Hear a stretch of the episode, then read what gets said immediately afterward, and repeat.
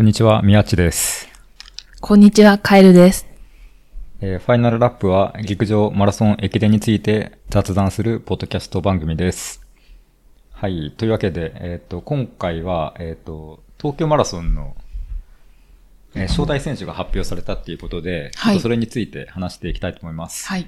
えっ、と、まあ、今回、あの、東京マラソンって、あの、パリオリンピックの、まあ、選考レースの一つですね。おから、まあ、MGC で二人決めて、うん。で、まあ、男子の場合は、えー大阪マラソンと東京マラソンであ、その基準タイムを、まあ、切った人。はいはいはい。まあ、多分複数出たら、それ、まあ、タイムのいい方を、えーまあ、選ぶっていう形だと思うんだけど、そうそうそう。だからまあ、かなり国内選考としては、まあ、重要なレースになるね。はい。パリは行ったことありますか？ないです。ないですか？ありますか？いや、パリないです。あ、でも、ロンドンあるよね。ああ、ロンドンあるね。自分もパリなくて、ヨーロッパだと、まあ、イタリアうん。とギリシャ。おーそうそうそう。実は、まあちょっとアテネオリンピック見に行ったことがあって。うん。そうそうそう。まあでも、パリもね、行ってみたいけど、そうだね。あの、仕事の都合がつけばっていう感じだけど、まあちょっと今年は厳しいかな。そうだね。うん。まあ行くなら、一週間以上はちょっと行ってみたいし、やっぱり、ね、ちょうど、その、まあオリンピックがなくても、そのあの時期って、8月の3週目とかかな。ああ、まあすごいもう、そうだよね。バケバケーションシーズンでうん多分飛行機の値段値段とか、そうだね。ホテルの値段も爆上げな状態で、そう。まあなかなかパリは大変ですね、行くのは。うそうですね。ん。まあ日本選手応援する人も、なんだろうな。なんかオリン、あ、ワールドカップって結構、その熱狂的なファンって絶対に現地駆けつけるじゃん。うん。あオリンピックってなんかそこまでのものって、そうだね。そこまでの熱狂的なファンってなかなかいないんかなってそうだね。日本ではすごい視聴率とかはね、視聴いいと思率は高うけどいけどね。、うんテレビで見るもんっていう感じだよね。そうね。うん。まあサッカーとかも、なんかフル代表じゃないというか、アンうんアンダーだし、まあ野球もね、なんか世界一を決める大会っていう感じではないからっていうのもあるとワール思うけど。ドベースボールの方がうーん。ねそうね。熱いのか。まあヨーロッパであるとね、なかなかアクセスが日本的にはまあ大変なちょっとね、地域になるね。あの、航空券が高いよね。ねアジアに比べるとね。どこ行くにもうん。ヨーロッパは高いけど、うん大体、で、ロシアの上飛べないのまだ。あ、その飛べないでまた高くなってるっていうのはある高いねし、まあそもそも、多分燃料サーチャージ自体もはいはいはい。今高。いじゃん、うん原油価格上がっていて。そう、でも、その、まあパリもそうなんだけど、結局オリンピックってなんか大体、まあ大体でもないのかな。アメリカとまあヨーロッパを、がまあ結構開催国としては多いじゃん。うん。だから、なかなかきついよね。このパリ終わった後に2028年が、えっと、あ、ロサンゼルス。うん。で、その後、オーストラリアにはいはいはい久しぶりに来るかな。だから、うんでも、ロサンゼルスと、うん。あの、オーストラリアだったら、なんか行けそうな気が、うんオーストラリアも高いんかなすっごい、ホテル代とか。まあ、高いのは高いとは思うね。うん。オーストラリア行ったことないんだよね。あ、そう。うん。オーストラリアは行ってみたいね。行ってみたいねうんまあロサンゼルスも行ってみたいね。うん。まあ、アジアがしばらく離れる感じですね。そうだね。さあ、直近だと、2008年に北京オリンピックがまああって、うんあの時すごいなんかでアジア2020年が。うん、東京オリンピックがあって、うん本当はね、中東とかでもうちょっとやるかなと思ったけど、オリンピックはなかなか中東ではそうだね。まあ、その、東アジアね、東南アジアとかもすごい経済発展はするけど、なかなかタイとか、インドとかでオリンピックがまだ開かれるイメージはまあないかな。そうだね。その国自体が、うんやっぱスポーツまだそこまで強化してないんかなっていうふうに思うし、確かにね。一回南米でね、ブラジルでリオデジャネイロオリンピックやったけど、うんまあブラジルはスポーツ結構盛んな地域でもあってね、うん、確かに。経済的には厳しい面はあったと思うけど、そうやって。あとはまあ、そうね、中東と、ああとはまあ、アフリカ。う。うんアフリカもいずれやるとは思うけど、うんまだ厳しいかな。うんえなんかさ、あの、アフリカとかでもケニアだと高地だから、うんうんうん意外に涼しいとか言うじゃん。あ、そうね。うん。タイとかってどうなんだろうね。あ、でも厳しい過酷な大会になるとは思うね。なんかさ、あの、東京もさ、うん暑いから10月にしてくれって言ったらうんさ、あるね。アメリカのなんかスポンサーがダメで、ね絶対8月にしなきゃ。権の問題で、うんやっぱり8月は外せないんだと思う、そこはもう今。うんねでも、どうなのかなでも日本の8月もまあめちゃくちゃ暑いし、うんまあ、タイの8月も暑いと思うけど、そこの差は実はそんなにはもうないのかもね、うんうんどっちが暑いってのは。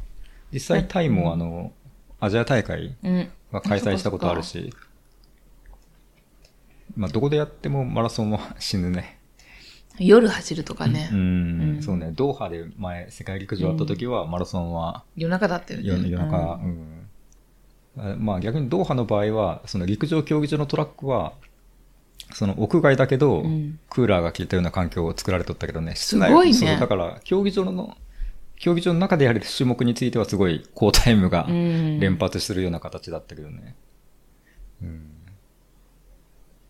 まあ今後、うんまたアジアでも世界大会が開かれるといいなと思います。はい。でですよ。うん。で今回の、あの、招待選手ですね。東京マラソンの。東京マラソンの招待選手。えっ、と、まず海外勢では、えーキプチョゲ選手が今回参加するっていうことですね。はい。まあ、2022年かな、うんに初めて東京マラソン参加して、うんまあ優勝して、それ以来の参加っていうことですね。大体キプチョゲのそのレースの戦績としては、うんまあ秋に1本と春に1本フルマラソンを走るのが多くて、うんこれまで、まあ、ベルリンマラソン大体秋に1本入れて、うん。で春はロンドンとか、うん。ボストン、まあ、東京マラソンとかっていう、まあ、くくりで、うん。まあ、なんかいろんな大会に出るような中で、うん。まあ、東京マラソン2回目っていうのは結構、そのキプチョゲの中でも、気に入ってくれたのかな、うん気に入った部分はあるかなっていうので、うん。なんかコメントとか見ていても、その、うん。なんか日本の、うん。その東京っていうのが、まあ、すごい、なんかマラソンに理解がある街だみたいなことを言っていて、まあ、国民性的にも結構マラソンって、そうだね、好きね、まあ。好きなのはうん事実としてあるし、うんそうそうそうそう。キプチョゲはね、もうすごい有名人で、うん。あの、なんかこの、淡々と修行するっていうか、うんね、練習するところが日本人には受けるというか、ちょっと哲学者的なところがね、ファンが多いよねあるしね。うんまあ、今回、えっ、と、今年で40歳かな。で、まあ、一応というか、うん一応って言うとダメなんだけど、うんまあの、パリオリンピックも、まあ、狙ってますね、はい、今回も。すごいうんね。でもまあ当然ケニア選考会も、うんまあ激しくて、うんキプチョゲといえど、多分簡単にはまあ出させてもらえないっていうので、で、なんかなんか毎回毎回さ、うん。世界のさ、こうタイムが出るさ、大会でさ、世界記録とかし新しい人が出てくるもんね。出てくるね。うん、今も、まあキプチョゲは今世界歴代2位かな。うん。で、去年、あの、ね、世界記録更新した選手もまあケニアの選手で、うん。で、ケニア陸連の場合は、その明確な、これがパリオリンピックの選考会っていうレースが実はなくて、うん。で、えっ、と、今のところ、あの、大体この10人に絞りましたっていうのがあって、うん、で、あの、1月には5人に絞りますってう。ーん、でも、その、じゃあ、どういう基準で絞るかとかは、うんなんか明確な基準点の作ってないらしい。で、えっ、と、まあ、世界のランキングうん。うん。とか、まあ、主要なマラソン大会で、選手が達成した成績に基づいて行われるってあるんだけど、まあ、それと、まあ、ちょっと英語で、うん。We also took into account the consistency, the fight against doping, the discipline, the will, the mentality, and the attitude of the athlete- athletes って書いてあって、うん。うん。なんかその、結果だけじゃなくて、うん。アスリートとしての一貫性うん。やドーピングとの戦いやうん。規律性、うん。なんか意志の強さとか、メンタリティや態度も考慮に入れますって書いてあって、うん。なんか、すごい日本的というか、曖昧だなってのを思って、はいはいはいはいはい。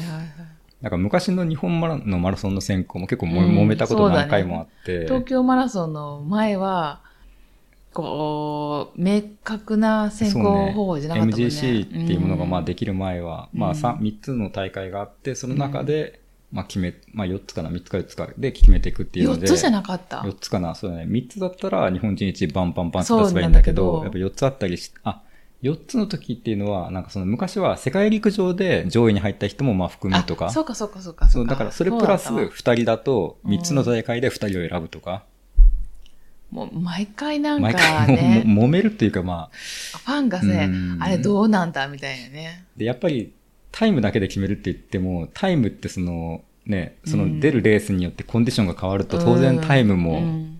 有利不利出てくるから、うん。まあ、難しいところはあって。で、一方で、なんかアメリカって昔からずっと、もうアメリカ選考会ってあったら、その選考会の中でも3人、1、2、3位をうん代表にしますっていうので、うんまあ、まあめちゃくちゃシンプルで分かりやすいっていうのがあってね。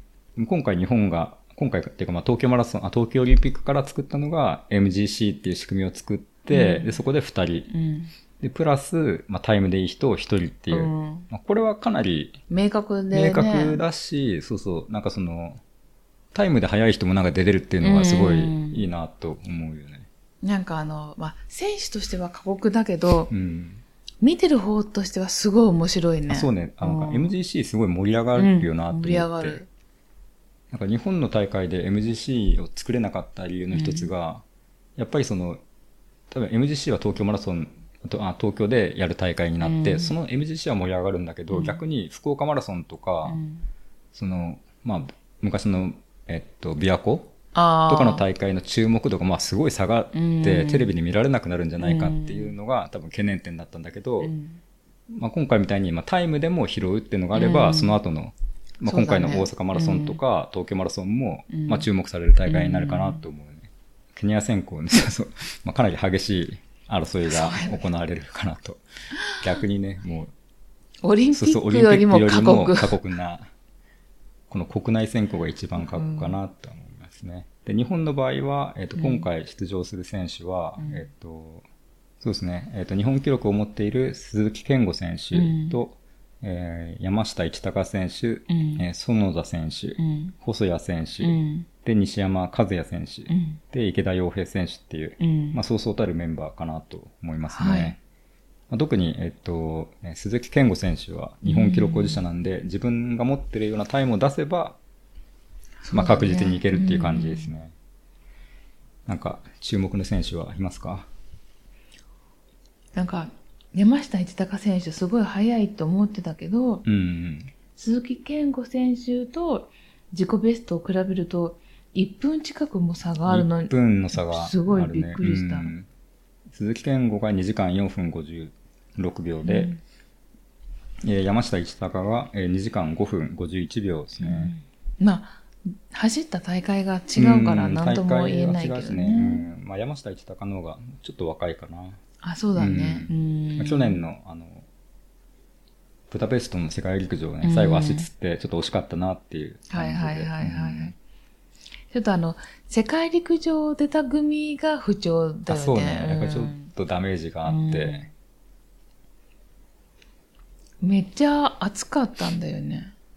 まあ夏のマラソンやからね。うんうんなんかあの、山下一貴選手、えー三菱重工だったうん、っけ、三菱重工。YouTube をね、たまに見てるから、なんかそのすごい、あのー性格明るくてね、うん、なんかちょっと駒沢出身らしからぬというかうんそうそうそうそうね駒沢っていうと結構そのストイックなイメージはあるんだけど、うん馴その中ではね。結構ね、わらだからわら笑かしてくれる選手ですね。だからなんか、頑張ってほしいなって思って。うん。えーそれから東洋大学出身の西山和也選手もいますね。そうね。まあ、西山選手もちょっと、なんていうのかな。なんかすごい素質のある選手だとは思うんだけど、だ大学の後半かな、箱根駅伝とかだと結構、ま怪我したりね。そうそう、うん。プレッシャーが多くあって、なんか自分の走りができてない印象はあったんだけど、うん。まあ最近またこのマラソンでね、副長。うん、復調して、なんか、そうだね。いい時と悪い時の差が激しいのかな？なんかすごい箱根駅伝っていう大会をプレッシャーに感じてたんかなっていうのは個人的に思ってか実際今プレッシャー多分すごいじゃん。すごいよね。で、なんかそれに比べるとそのマラソンってやっぱ個人の結結果だけでしかないから、そういう意味じゃなんかちょっと肩の力抜けて走れるようになったんかなって思ったけどね。はいはいそれから、えっ、と、い下が池田洋平選手も楽しみですね。うん若い選手で、えっ、と、日体大出身で、今、花王に在籍してる選手ですね。はい。トラックもまあ速いし、駅伝も速いし、うん、マラソンも走れる選手ですね。はい。で、えっ、と、今はその MGC レースで言うと3番手に大迫選手がいて、うん。まあそこを超えれるかどうかっていう感じですね。はい。逆に言うと大迫選手は今回東京マラソンに出ないで、えっ、と、4月のまあボストンマラソンに出るっていうことで、まあこの MGC レースとしてはまあ、なんていうかその、他力、うん。まあ自力ではなくて、まあ他力でどうなるかっていうところですね。まあ、まあ出てもね、全然、その、2時間5分51秒っていう、自分がまあ、その記録破るっていうのもあったけど、うん。本人の話を聞くと、うん。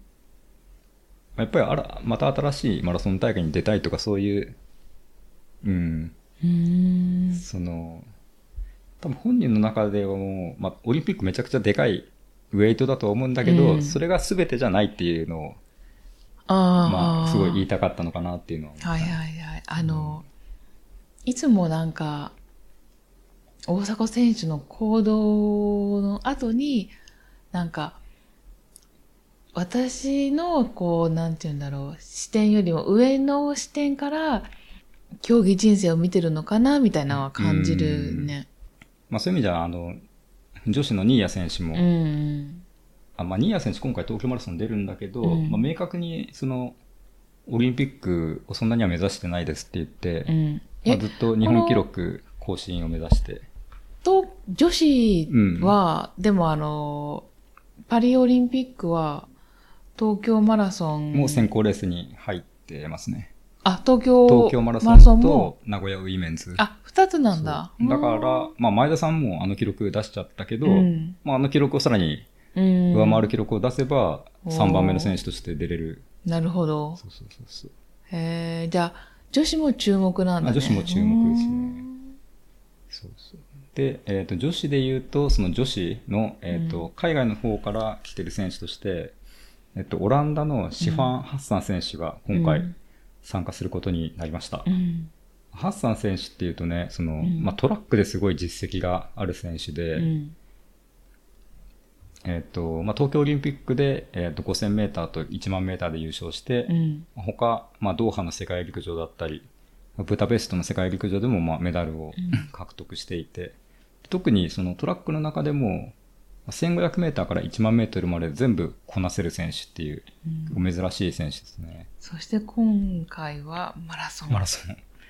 前なんかマラソン出て、それの時も早かったんだよね。早かった。マラソンは今回が3回目で、うん。2回目走ったのが去年のシカゴマラソンで、うん。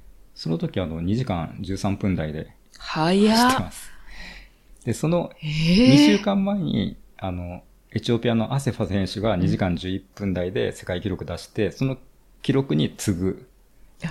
そうそう。だから、この2回目のマラソンで、あの、世界記録を出したってことね。えっと、世界記録は出してない。えっと、アセファ選手が9月にベルリンで世界記録出あそっかそして、もしこれがなければ世界記録だったんだけど、でもすごいね。でもハーフマラソンの通過では世界記録を30何秒上回るようなペースで、まあ、スピードがあるからちょっとぶっ飛ばしていって、はいはい。後半ちょっと失速した感じですね。へえ、すごいね。ねハッサン選手もオランダ国内だともうすごい人気がある選手で。なんていうかな、イイギリスでいう、うんあの、ファラー選手みたいな、まああ、感じになってはいるんだと思う。はい。うーんなんていうかな、その、まあ、陸上のために移移住したとかそういう人じゃなくて、うんまあ、小さい頃にエチオピアから難民として、まあ、オランダに移ったっていう感じですね。で、なんか最初は看護師の勉強はいはい。をまあしていたんだけど、うんで、その一方で、まあ、足、まあ当然だけど、ま あめちゃくちゃ速かったから、うんちょっと陸上の試合もちょっとずつ出始めたら、もうすぐオランダの代表選手になっていったっていう。すごいね。そう。2015年から世界陸上には出てる選手ですね。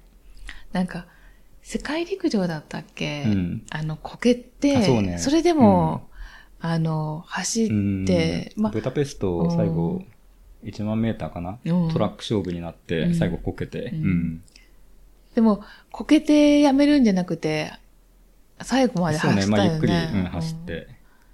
まあ最後の直線だったかな、こうんけたのは。うん。そうだね。いや、あのなんかガッツに、うんあの、痺れた。ガッツある。すごいなと。これくらいじゃないと、もうダメなんやなって思った。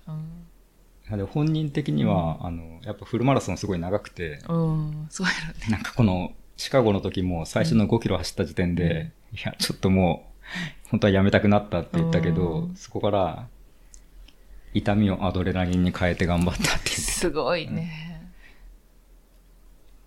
まあ、今回もちょっとどういうペース設定をするかは、ちょっと大会運営側と話してるとは思うんだけど、うんまあ、少なくとも、あの、今東京マラソンの大会記録がう、ん。これかな、えっと、歴代、世界歴代7位の記録を持つケニアのワンジル選手が出した2時間16分で、うん。この記録は少なくともまあ、超えるようなタイム設定はしてくるかなと思いますね。東京マラソンも世界的にうんうん割とこう、タイム出る大会ってなってんの？そういう大会として認知され始めたと思うね。うん。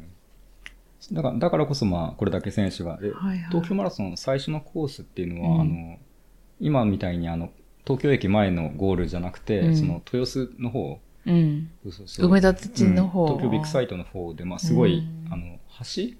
最後に3つぐらい橋があって、自分もきつい。走ったことあるんだけど、うん。その、そこの35キロ過ぎぐらいから3つ橋越えるようなコースで、あのアップダウンがあると、やっぱどうしてもタイム最後には出ない。ね。うんなんかあの、最初に多少坂あってうんもそんなに大丈夫なんだけど、そう。それでやっぱほんと、足止まる選手が結構いて失速したりとかがあって。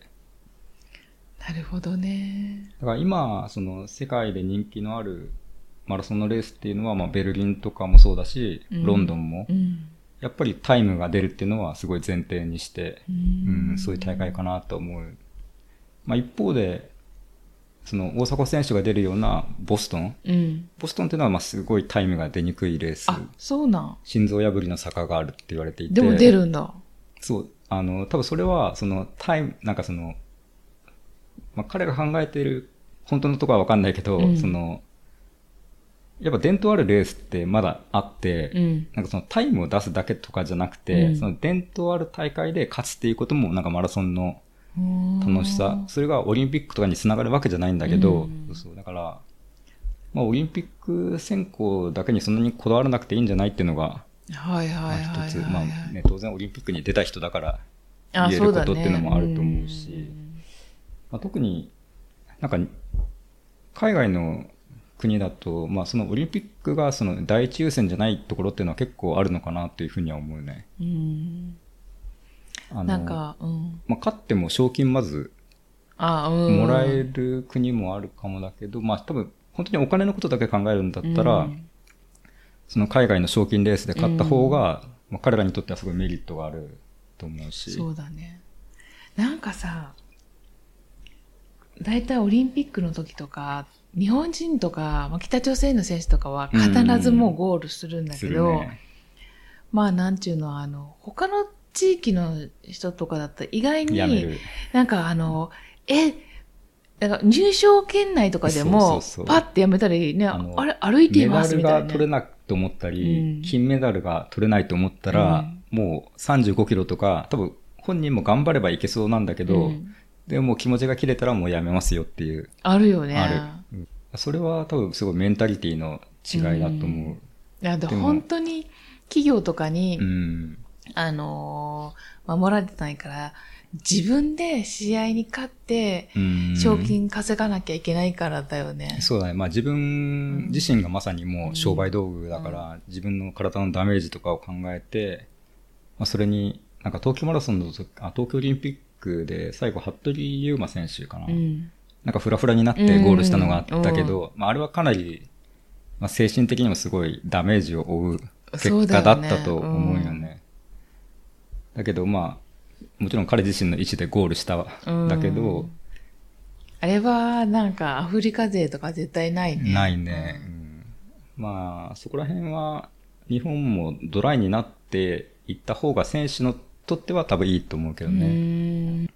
なんか代表選手っていうものに対してすごい過剰な期待とかを抱きすぎなんじゃないかなとはちょっと思うけどね。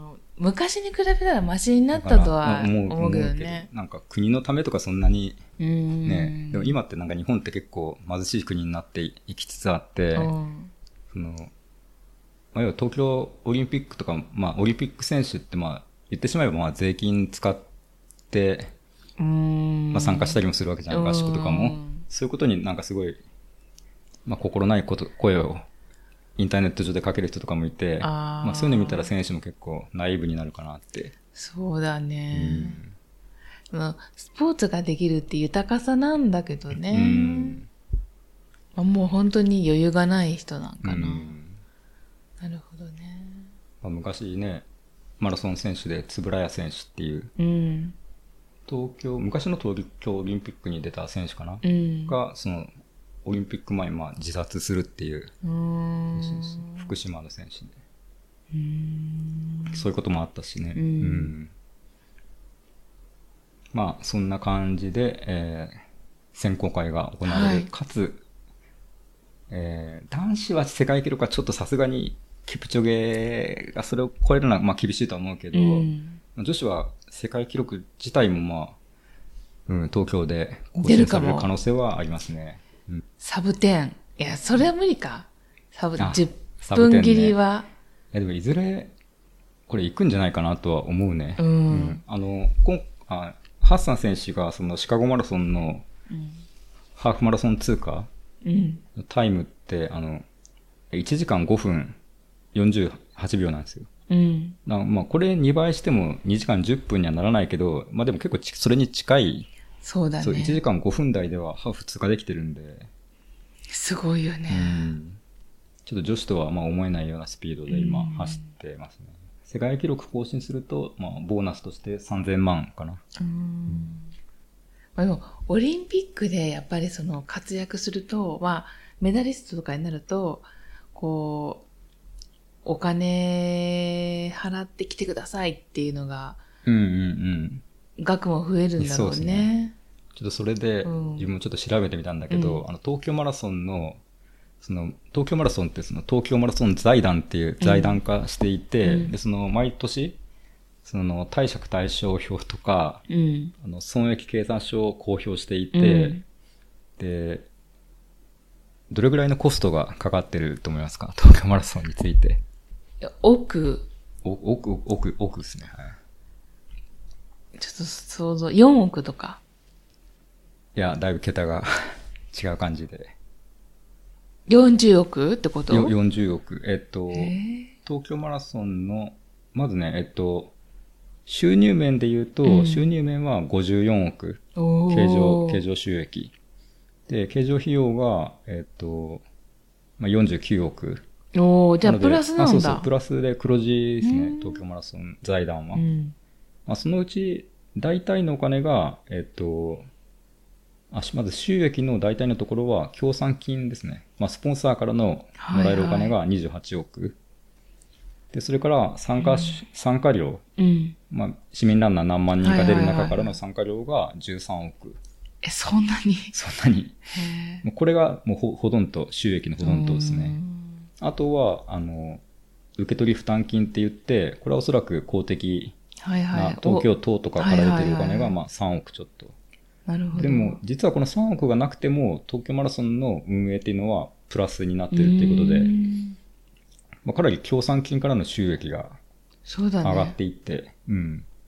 スポンサー様々っていう形ですね。あの、東京マラソンは BMW かな？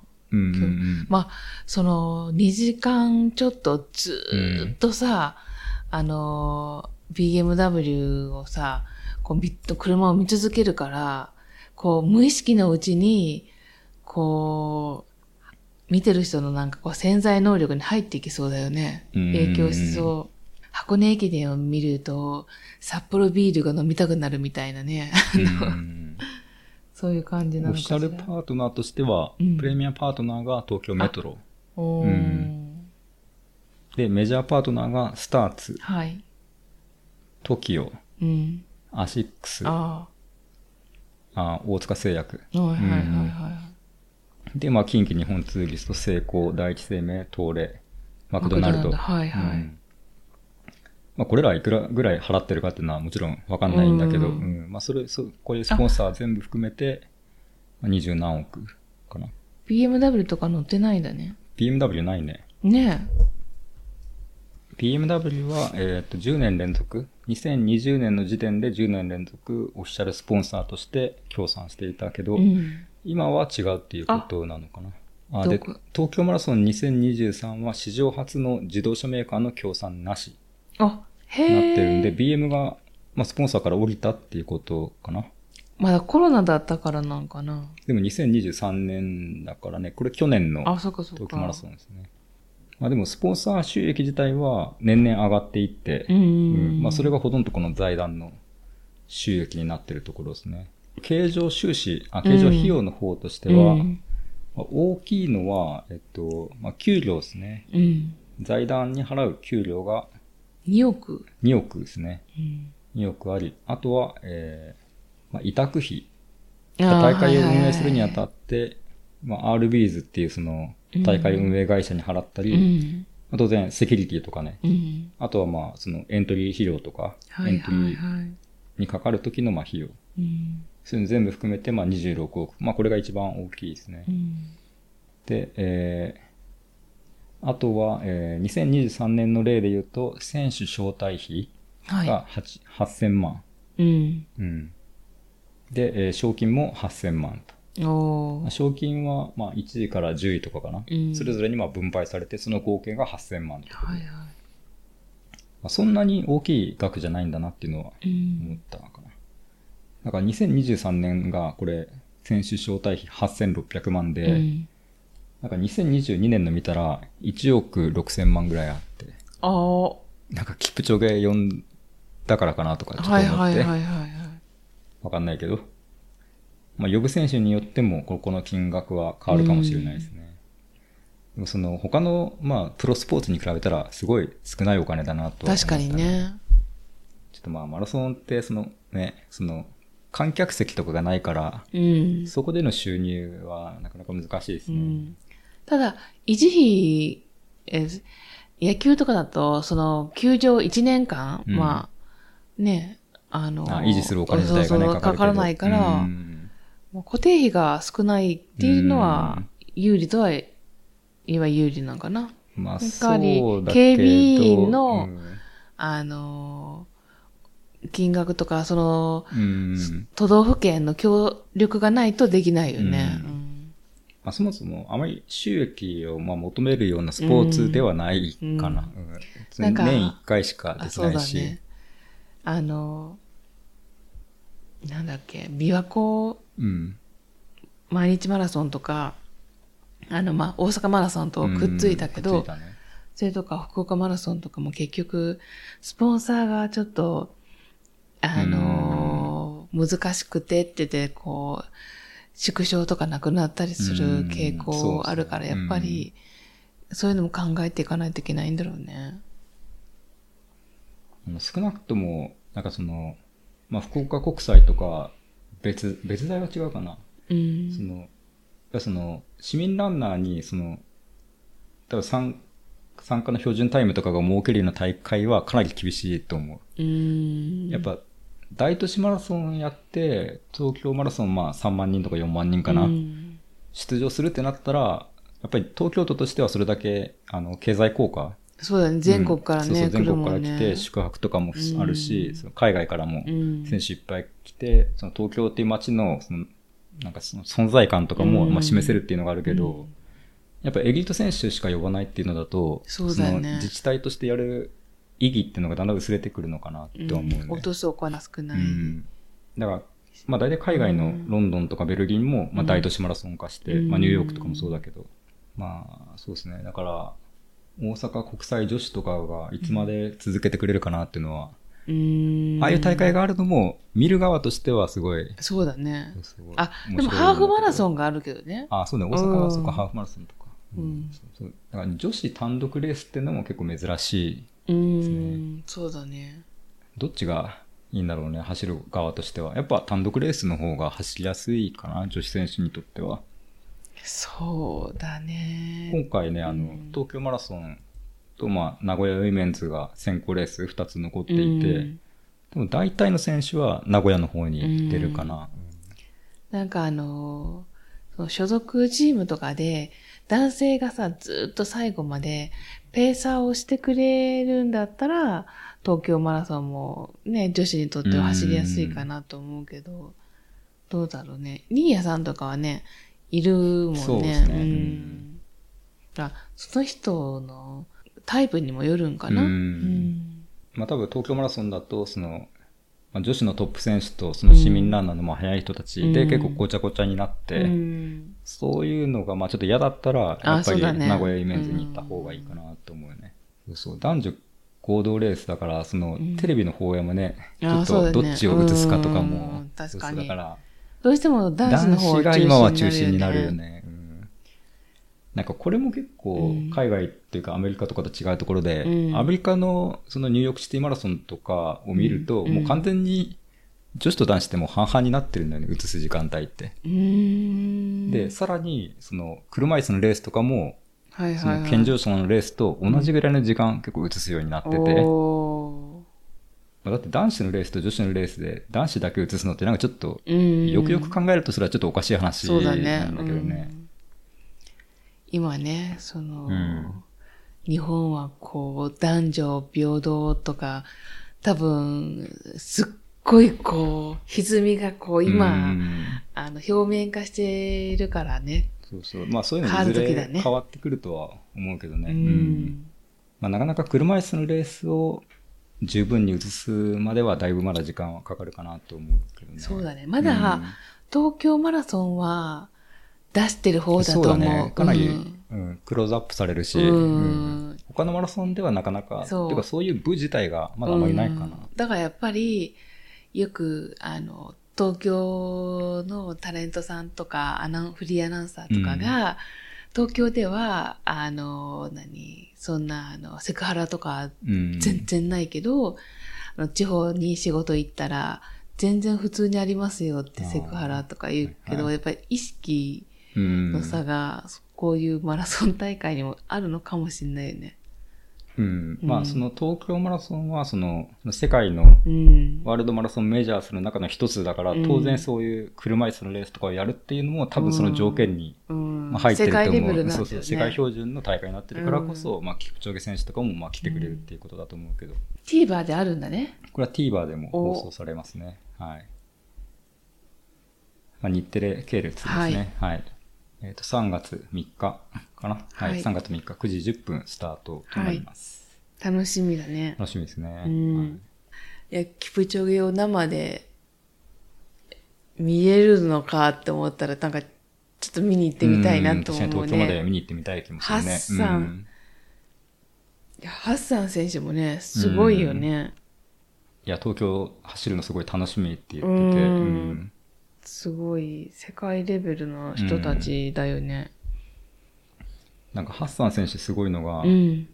あそこまで、なんか去年もベルリン走って、うん今回も東京マラソン走るんだったら、うんなんかじゃあオランダのオリンピック代表もうんマラソンで走るのかなと思ったら、うんあそれはまた別の話って言って、おすごい。そうそう、それはまた今度考えるって言って、まあ、走りたい方に出るみたいな感じで。うんまあ言えば日本だと、田中希実選手がマラソンを走るようなもんだよね。そういう感じですね。うん、本当に。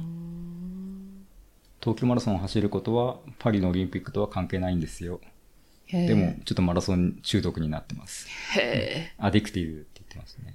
こう、頑張るのが好きな人なんかな。うんはい、そんな感じで、はいえー東京マラソンについてでした。はいじゃあ、そんなところですか。はい。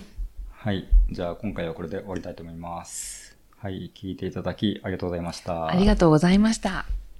さよならさよなら。